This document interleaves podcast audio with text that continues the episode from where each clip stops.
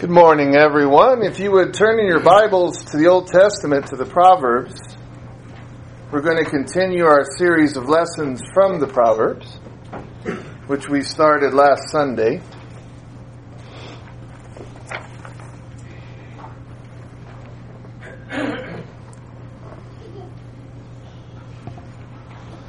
The last time we looked in the Proverbs, um, we notice that we have Solomon taking the time, inspired by God, to write down uh, these messages to his his beloved son, in hopes that he would um, apply them to his life. Solomon had a lot to give.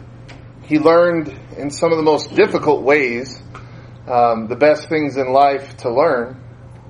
And he wanted, obviously, as any father would, to impart them uh, to his child, to his children, um, hoping that they would do things better, that they would not um, do things in the same way he had to do them so experimentally as we read in Ecclesiastes.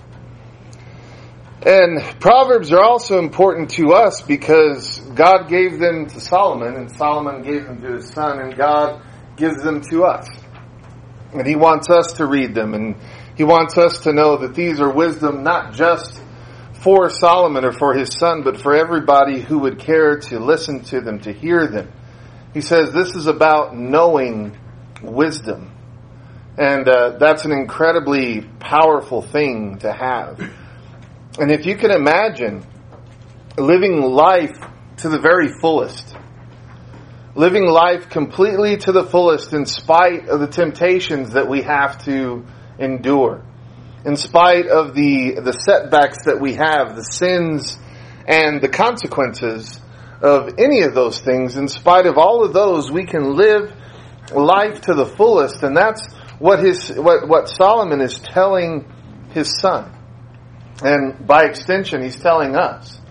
Now, this is not an impossibility. Uh, life is going to be filled with temptation, setbacks, sins, the consequences, again, that go with all of those, but it is not impossible uh, to live life to its fullest. And so we left off with Solomon's demand there in the first part of the Proverbs, verse 7 particularly, that um, the fear of the Lord is where that knowledge begins. And so, understanding that, we're going to move further into um, into Proverbs there, starting in verse eight. Now, I ask uh, that this be homework for you, and so uh, I ask that you read the rest of the first chapter of Proverbs uh, during the week, and I um, and I'm hopeful that you did that. And when we're looking at this, the rest of this chapter, I think we would do well to remember what James writes. And so if you go with me to James in the New Testament, just real quick, and we did an entire study on James, well, I don't know how long ago it was now, um, but we looked at James in the New Testament, and, and one of the most fascinating things that he teaches, I believe, is right there in chapter 3. Uh, in verse 13, he says, Who is wise and understanding among you by his good conduct? Let him show his works in the meekness of wisdom.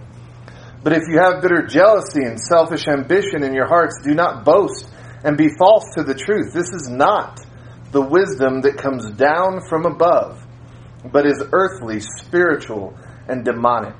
For where jealousy and selfish ambition exist, there will be disorder in every vile practice. But the wisdom from above is first pure, then peaceable, gentle, open to reason, full of mercy and good fruits, impartial and sincere. And a harvest of righteousness is sown in peace by those who make peace. Isn't that exactly what James, uh, what Solomon is talking about here? That there are going to be these two ways, these two paths. One shows the wisdom that is from above, and one shows the wisdom that is not. And so when we look at this, again, this homework that I gave, um, I want us to focus on that. And the reason I ask you to read ahead in Proverbs is really so you can help me, to tell you the truth. Um, I want you to remember if you read something and you find it especially important. Um, my wife does this all the time. You know, she read ahead and she told me uh, what I shared with you uh, last Sunday evening. If you were here, um, I mentioned something she said, and I will repeat that again because I think it's terribly important. But if you would text me or email me your thoughts, uh, that serves really well to enhance what I'm doing and to enhance the sermons as they're preached. And I love to write that down. I don't want to miss anything, and 20 heads are better than one, and so forth and so on. So uh, please be sure to do that. But as we look at this passage here, the rest of chapter 1, I want us to notice that that Solomon focuses on our associations and the associations that his sons would be a part of. And if you go back to 1 Corinthians 15 and 33, where we just finished studying, uh, in the in the letter of Paul to the Corinthians in 1 Corinthians 15 and 33, Paul says that this is still, by the time of the New Testament, terribly important. So why would it change now? It wouldn't at all. It's still terribly important that we consider all of our associations. And so when we read there, uh, Paul is saying, isn't he, that, that, that bad communications corrupt good morals. Bad companions uh, just produce this negativity and this evil and things like that. Um, there was an ant on my glasses. Sorry about that. But uh, that that's what happens, and so Solomon is very similar speaking about companions and associations as well. And so I'm thinking about his son when I was reading this, and how could you not be popular if you were Rehoboam? You know, I, th- I think to myself, if you are the son of Solomon and he is king over all Israel, everybody's going to want you in their group. Everybody's going to want you at their parties. Everybody's going to want you uh, in their social climate that they are in because that, that lends itself uh, to greater uh, potentiality for anything, for notoriety, for fame, whatever the case may be. And so Solomon is telling his son, who probably would be popular just because he was the prince, that there are going to be those who are enticing. And that's an interesting word. They're always going to be enticing others who are constantly going to desire him to be with them. And they're going to offer in, and it's not like they know, they don't understand he's the prince. It's not like they don't understand that. They're going to offer camaraderie and they're going to offer extension of wealth. And this very interesting to me. I find this uh, to be a, a passage that just is incredible. He says that they say in verse 14, throw in your lot among us, we will all have one purse. And most of the time we don't think about, well, of course you want one purse. I'm Prince of Israel. I have a bigger purse than all of you. It, we don't think that way.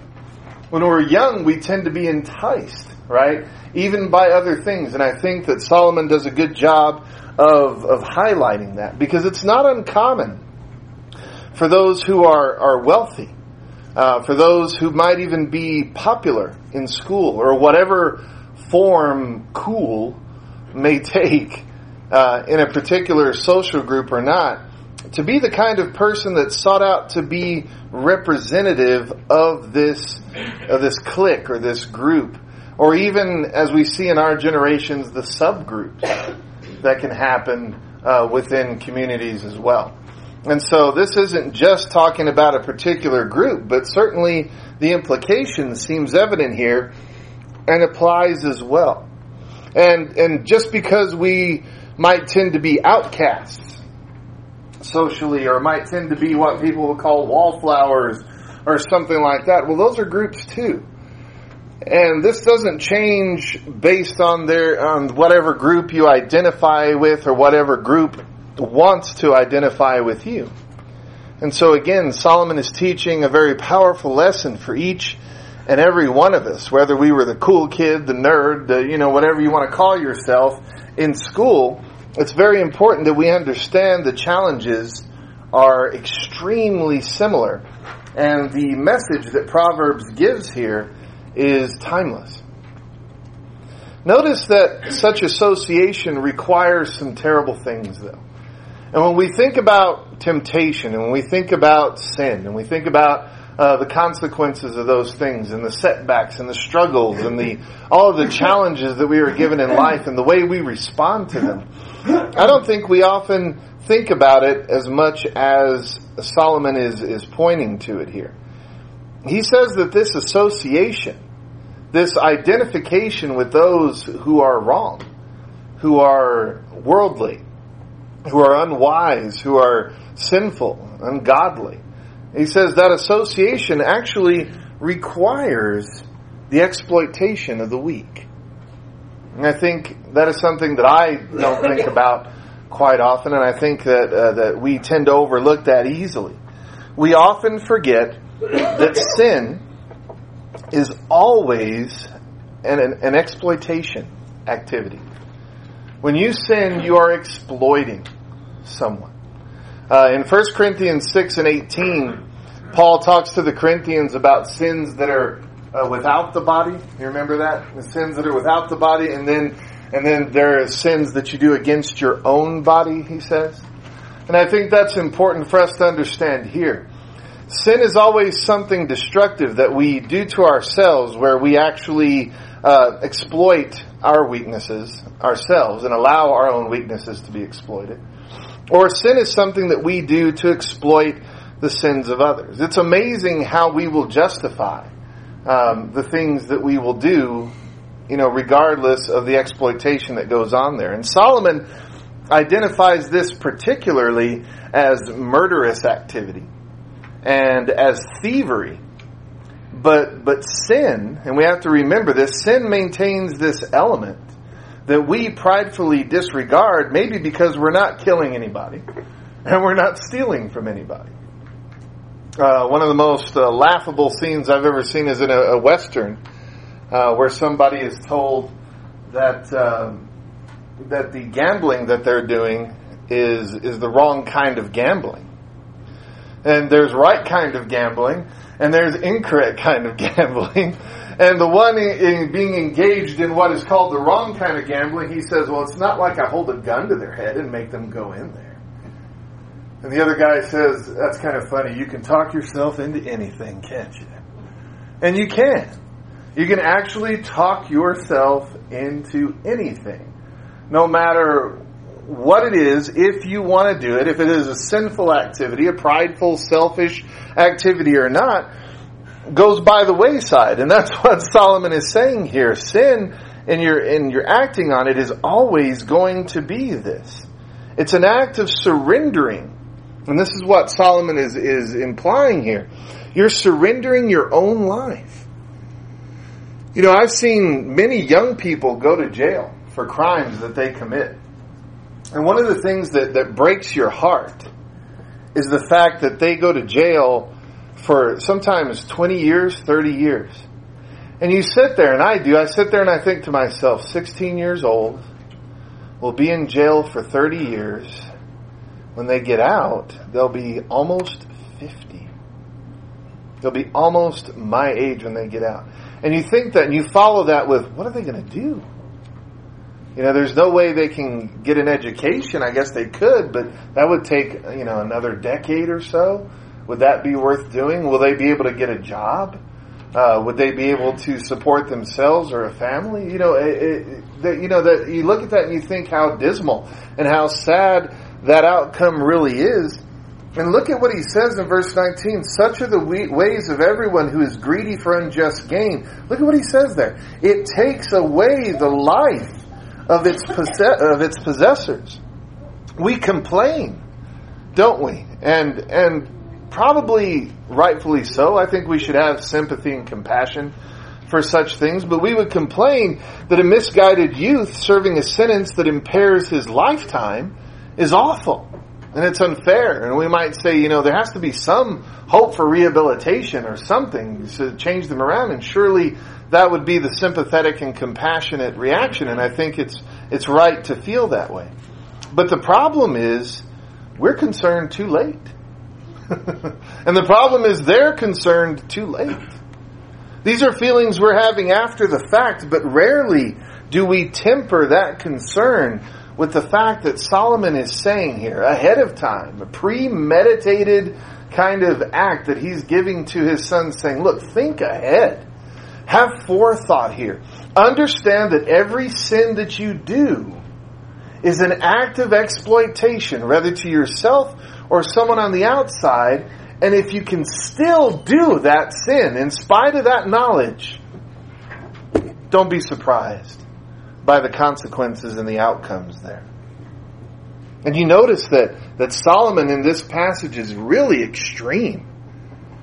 You know, could you imagine being the, the father of Rehoboam and then just telling him, look, Rehoboam, I'm worried that you're going to grow up to be a murderer and a thief. Thanks, Dad. You know, I appreciate that. You know, no, it, it's such an extreme. And I looked at this and I read it and I thought, man, that is such an extreme. Certainly a king over Israel would uh, likely have such temptations regularly before his gaze. Uh, grandpa killed a man, right, to have his wife. We remember David very easily. Uh, might Solomon have done something like that? You know, I don't, I don't know. The, the, this is the thing is that you have this potentiality there, certainly. But no, why is Solomon being so extreme? And I can't help but come to the conclusion that that's just exactly the way it is. You know, we tell our kids, if I told you once, I told you a thousand times. We offer what's called hyperbolic statements all the time. Why is that? Because we want them to get the understanding in their heads that it shouldn't take you forever to get something down. It shouldn't take you forever to feel the necessity of something or the importance of something. And I think that may be why uh, Solomon is being so extreme here. Because he wants to teach a very useful argument. Sin, evil, no matter where it is on the spectrum of sin and evil, it's never worth the cost of participation. This wrong path is never the right path to go on. Never. And so he gives the extreme example. No sin is ever worth it. I don't know about you, but have you ever heard anybody say that? You know, what you did was wrong. Oh, I know, but it was worth it. I mean, that's, that's an incredible response. You cheated on your wife, but you should have seen this girl though. That doesn't make any sense. You got drunk as a skunk. Yeah, but it was 80 year old scotch. You know, th- no, no, I'm sorry, this is not a good excuse. These, this does not make any sense. And Solomon is being very clear about this. It doesn't matter the, the small evil or the small sin or the greater being violence and murder.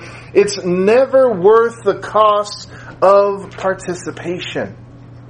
And that's what we're seeing here. It's never worth it.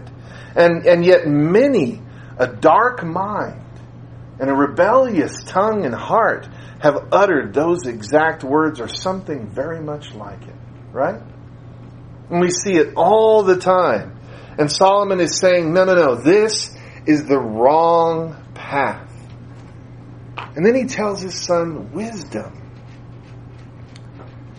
He personifies wisdom.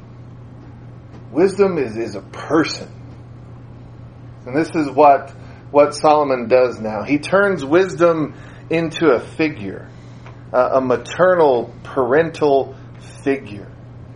Because when you read what, what wisdom is saying, you read what God is saying, don't you? You look at those words through that, that passage and you might say to yourself, well, that sounds just like something God would say. You know?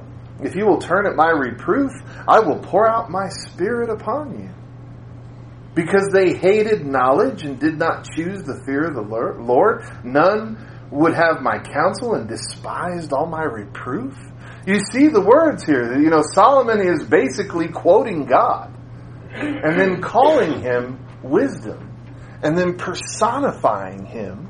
Just an amazing um, communica- communicative fact here uh, that he's doing this to, to make them understand, to make his son and all others who would read it, of course, understand exactly who God is and how He works. He says she cries out, just like parents do, right? And just like children, we're within earshot and we return, we ignore the calls and we ignore the warnings. Isn't that just like parent to child? Somebody, you know, from the time of my youth, I always knew what my middle name was. We make a joke about that. I could be playing three blocks away.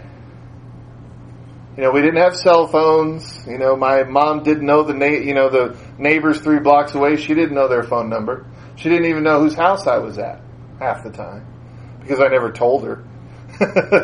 you know, and so I'd be gone, and all of a sudden in the distance, I would hear Joe Wayne. I had a, and then I was at the point of decision. I was like, okay, mom used my first and middle name. Problematic. I now either have to respond or I have to lie. Isn't it amazing? and that's exactly what's going on here. I, I, may go home an hour later. My mom will go, I called for you. Where were you at? Oh, I must have been too far away to hear you, mom. Stinking little liar. You know, why do we do that? Because we're selfish and we want to do what we want to do. Otherwise, I would hear her call and then I would run like crazy to get there as soon as I could because I didn't want the speech or the whooping or whatever it was. One time it happened on a Wednesday night. And I heard Joe Wayne and I didn't put together that it was Wednesday night. I kept playing. My dad pulled up in the car. Everybody was in the car ready for church except for me. He rolls down the window and he goes, Get in the car. He must have gone down every street looking for me. He knew I wouldn't go far. I wasn't that adventurous, but he knew I wouldn't go terribly far. But he probably went down every avenue to get me. I was in t-shirt and shorts. And let me tell you something. You didn't go to services in t-shirts and shorts. Okay, I don't know what that deal is today, but golly, man, we just never did that. And I told him, Dad, I'm in a t-shirt and shorts. Get in the car. So I got in the car because I knew the third time I wouldn't be conscious. So I got in the car and we drove to church and I was embarrassed the entire time. Got to church, we went to, you know, Bible class and everything, all the stairs and everybody probably wondering if Alan Wright's youngest son had gone the way of the, you know, the devil and, you know, I don't know, whatever they were thinking. You know, and I'm sitting there in shorts and a t-shirt, embarrassed out of my gourd, and I never did that again. And I remember Dad didn't whoop me for that. And I was thinking he was going to slide off the belt and give me what for, but he didn't. And I got home and I swore to myself, I'll never do that again. I always remembered what Wednesday was. Now, Monday, Tuesday, Thursday, and Friday, those were negotiable sometimes, but I always remembered what Wednesday was. And it's just incredible how we were just, even though wisdom, this is what, what Solomon is saying, wisdom is crying out. Even though I could hear for three city blocks, I always knew that I had the option to ignore the call and lie or respond. That's what Solomon is saying. Don't ignore the call of evil, of, of, of wisdom. Don't ignore the call of wisdom. Don't choose evil over wisdom. This is what he's telling his son, and this is what he's telling us. And notice what, what wisdom says and what God says there in verse 22. How long, O simple ones, will you love being simple? How long will scoffers delight in their scoffing and fools hate knowledge? That's a good question. How long will it happen? And if you notice verse 9 there, if you go back just a bit to verse 9, or verse 8, Hear my son your father's instruction, and forsake not your mother's teaching, for they are a graceful garland for your head and pendants for your neck. You know, the King James Version says chains. And that caught my wife, and I told you about that. She said, that's the way kids are. When he's talking about chains, he's talking about gold. and beauty, bling, you know. He's, he's talking about treasure. But when a kid hears it, or when a fool hears it, they think of chain. I got a chain around my neck, sticking me to the ground, and I can't move out of it. That's what that's what wise instruction and what the the call of wisdom from parents is regarded as. And isn't that true? Whenever we're young, that's really the way we look at things. He says, no, these are not chains holding you down and binding you so you can't move. These are adornments. These are things that will make you more comely, that will make you more attractive. And all you have to do is heed them. Beautiful, absolutely beautiful language. And notice that ignoring wisdom is just like this. It's just like wishing you had insurance after you failed to purchase it. It always comes around. We'll always learn it. It's just, it's just too late because you gave no forethought to the potential for calamity. My, my sons and my family say to me that I do this far too well. I always talk about the potential for calamity. Like, hey, did you lock the door? Why? Do you think you're safe if the door is locked? oh no, here goes dad again. No, you should lock the door, but don't think you're safe. I always tell them anybody with the motivation and the resources can get in your house within three seconds, no matter how many locks there are on the door. Be cautious. Be thoughtful. Don't think you're safe. I probably scared them to death from the time they were very young. But the fact of the matter is, this is a way of thinking that can get us into a false, lull us into a false sense of security. Hey, I got, you know, I always tell my wife, put the iron doors on. We, we may not have iron screens on our house. I'm about to lose my mind, you know. I like those extra locks. And then I go to bed and I pull the covers up and I'm still nervous. you know, they can still get in. I gotta be watchful, gotta be careful. It's weird. But it's really true. This is a mindset. And so Solomon is saying, look, wisdom is, is, is like this, you know, refusing wisdom is like wishing you had insurance whenever it's too late. You didn't bother to purchase it. You didn't bother to think about it. Uh, if you go back with me to Proverbs, uh, or right there to Proverbs 24 where we're at, rather, to Proverbs 1, 24 through 33, notice. Look at what he says. I have called you and you refuse to listen. I stretched out my hand and no one is heeded because you've ignored my counsel and would have none of my reproof. Look at what he says. Wisdom says, I will laugh at your calamity. I will mock when terror strikes you. When terror strikes you like a storm and your calamity comes like a whirlwind, when distress and anguish come upon you, you know, people always say, you should never say I told you so. Why not? God does. You know, God says, you know, you, when you when you come to calamity, when you ignore my reproof, when terror strikes you, I'm going to laugh. I'm going to mock you. Isn't that incredible? I mean, why should I feel any kind of sympathy for you when you ignored everything I said? Now, I have had this speech with my sons a thousand times.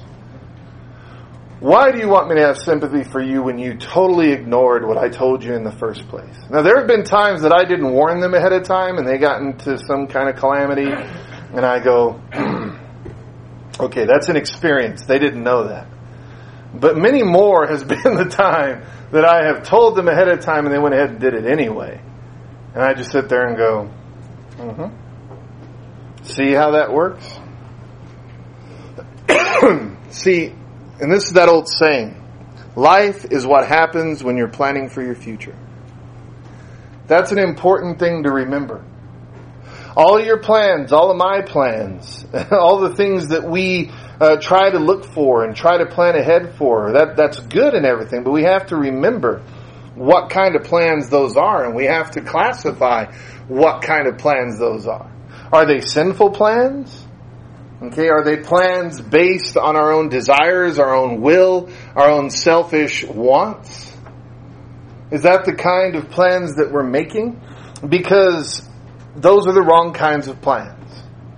Those are the plans, as Solomon says, that steal your life away. that require your very life.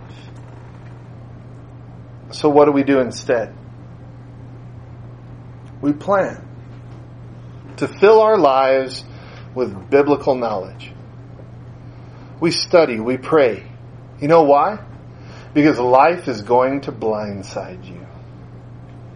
And it's going to blindside you again and again and again. Because that is exactly the way that life is. Ask anyone with the experience of years. Ask the older members here. Can I ask you a question? In your lifetime, even though you plan and I consider you a very knowledgeable and wise person, have you ever been blindsided by anything? They'll giggle. Oh, you betcha. Yeah, life hits you right from the side you were not look. There is no exception. I have heard millions of times it feels like since I was a child, I had no idea that this was going to happen. I did not expect this. You know, you hear that all the time. Solomon is saying it's not that that's wrong or anything, but it has to be tempered. If I'm going to say I didn't expect this to happen, then I should have it tempered with the Lord is my shepherd. I should find joy to glorify God, as James says, in spite of all the things that I'm going through. And the, in spite of the fact that I got blindsided. Solomon is saying if we don't do that, the consequences will be devastating. It's like talking to a family member after a car wreck. You know, Dad, I wrecked the car. Are you okay? Because the car doesn't matter. All that matters is that you're okay. That's the idea here. All that matters is that the Lord is my shepherd. Fear the Lord. Make Him the priority plan because if I don't, and if you don't, then whatever consequences that come from just the regular blind sighting of life is going to be infinitely more devastating than it would have been otherwise. It's a terribly important lesson to learn, isn't it? And let's look uh, a little farther from what our homework was, and I'd like to read with you the first 10 verses of um, Proverbs 2. Solomon says, My son, if you receive my words and treasure up my commandments with you, making your ear attentive to wisdom, and inclining your heart to understanding. Yes, if you call out for insight and raise your voice for understanding, if you seek it like silver and search for it as for hidden treasures, then you will understand the fear of the Lord and find the knowledge of God. For the Lord gives wisdom. From his mouth come knowledge and understanding. He stores up sound wisdom for the upright. He is a shield to those who walk in integrity, guarding the paths of justice and watching over the way of his saints. Then you will understand righteousness and justice and equity, every good path. For wisdom will come into your heart, and knowledge will be pleasant to your soul. Notice what's going on there. Remember, we said last time, Solomon is talking about proper posture before God. And I mentioned, you know, when we see today things like study and prayer and things, they look maybe different than they did back then. Back in those days, to study, you would go into a quiet room and, and open the scriptures and or open what you had anyway, the, the papers that you had, the scrolls, whatever it was. Or you would hear the teacher and write down, if you were literate, what you were hearing. And you would learn it and you would teach it to your household and you teach it to others. And this was constantly some, this was your posture of life. If you were praying, we mentioned that before, you know, today you see people praying, it looks different for everybody. But when they prayed back then, they were flat of their face on the ground praying. Complete uh, obeisance to God and before God. They understood that. And so Solomon is now again noticing that posture to learn that Solomon requires of his son and God requires of us. Look at what he says. Listen, treasure it up, incline your heart, call out, seek it. Then you will understand. We hear the same thing in the New Testament. Study to show yourself approved unto God. Pray without ceasing. Care for the brethren. Work as you know how to work. Because Hebrews says God is the rewarder of those who diligently seek Him. Isn't that what we see and what we read all throughout the scriptures? Have you ever met a know-it-all? you know, you may have friends, you may uh, have family members, you may know other brethren that act like a know it all. Solomon says you don't know it all. No matter how much you try, no matter how hard you study, no matter how much you pray, you'll never know it all because God has an, has an infinite amount of treasure to give to you. And notice what he says there. I mean, it's just incredible. Search for it as hidden treasures. How many times have you sat and watched a four hour long thing. I was amazed by this one day. We were watching The Curse of Oak Island or something like that. And it was, it must have been three or four shows in a row. And I realized we were sitting there for like three hours watching to see if they were going to dig up dirt again. And I sat there and I thought to myself, we'll sit and watch for three hours hoping they find gold. But we would never sit and read our Bible for three hours straight, would we? I mean, that's a, that's an enlightening event. And uh, we don't watch Oak Island anymore. but, I mean, they might now and again. But I just thought to myself, wow, what what a useless pastime. Not that watching TV is terrible or anything. Everybody has their shows and they like them. I understand. But all that time you know, we live in the age where you binge watch. You've heard that, right? We've got to binge watch. We'll record everything and watch all 10,000 of our favorite TV series in a weekend. And we lose sleep and we can't get up and, you know, things like that. But that Bible remains closed by our lampstand or, or on the shelf or something like that. What a terrible testament to what Solomon is talking about exactly in this very passage. Because he says we never arrive at knowledge. We keep seeking it. He has no arrival language here. Seek it, incline, call out, find. He has no arrival language. All work language. We never arrive, we keep seeking. Paul said in Philippians 3 verses 8 through 14 that that's what he does. He presses on to the high calling, right, in Christ. This one thing he does, puts all the things behind him and moves forward to that one goal. That's all he is. Because he understood, just like Solomon understood, work is not about work, wisdom is not about work in the present tense. Is in the present tense, not the past tense. Sorry, I can't even read my own notes. But uh, that's what it's about. It's never about what we've done. And it's never about the potential for work either. Whoa, what I could do. How many times have you heard people say that? Boy, I wish I was retired because I could serve the Lord more. Then they get retired and they're twice as lazy. They didn't mean what they said, did they? Of course not, because that's not what it's about. Wisdom is about work right now, in the present sense. And the case in point to remember is that church is never where we get all of our knowledge. People say, can you assure that your children will grow up in the nurture and admonition of the Lord? Oh yeah, I take them to church class every Sunday. That's not enough. That's great, but it's not enough. Oh, I know, I make them show up Wednesday night too. Okay, that's great. not blowing that away, but that's not enough. From the time of old, God has told us when you wake up, when you sit at leisure, when you go to sleep, anytime, any time that you have the opportunity, search, know, understand, strive, always to examine ourselves so that we can see which path of these two that Solomon is talking about that we're actually walking on. What more do we do?